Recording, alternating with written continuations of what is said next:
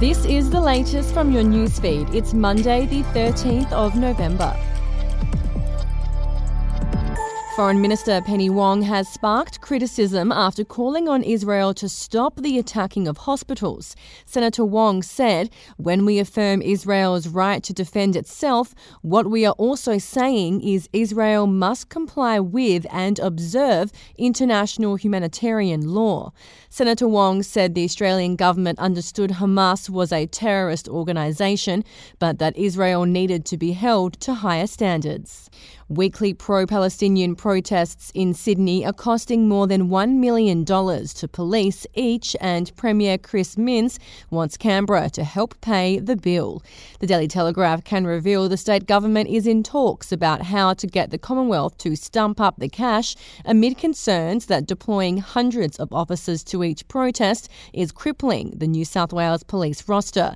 The New South Wales Police Association has already lobbied the state government in a bid to get the federal government to help pay the overtime bill, with 3,400 police shifts spent managing the protests since they started last month.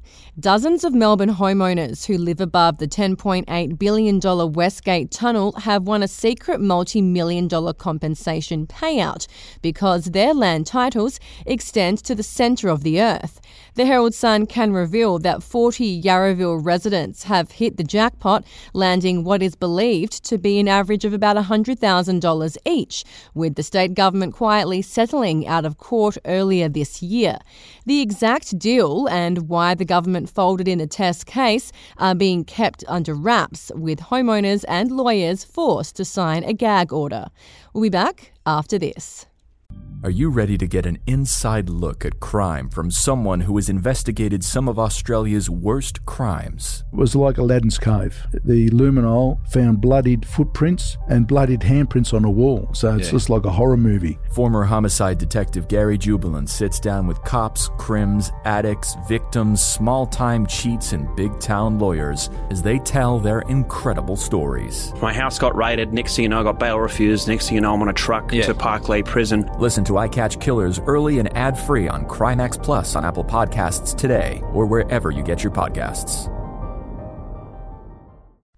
Jewish Queenslanders are too afraid to tell work colleagues their heritage, wear the Star of David or give out their real names as they battle a rise in anti-Semitism. Feelings of prejudice and isolation experienced by the state's 5,000-strong Jewish community following the Hamas attack on Gaza on October 7th were laid bare at a pro-Israel rally in Brisbane on Sunday, held just hours before a pro-Palestinian rally attended by thousands. Several Jewish community members spoke of feeling unsafe in Brisbane, while others shared harrowing accounts of the war relayed by loved ones still trapped within the violent conflict.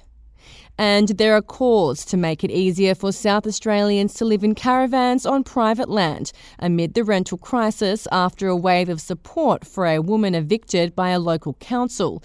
A northern suburbs woman is facing homelessness after discovering she was not allowed to live in a backyard. Under current state government legislation, caravans can be stored on a property but cannot be lived in for more than 30 days in a year unless occupants apply for development approval. We'll have another update to your newsfeed tomorrow.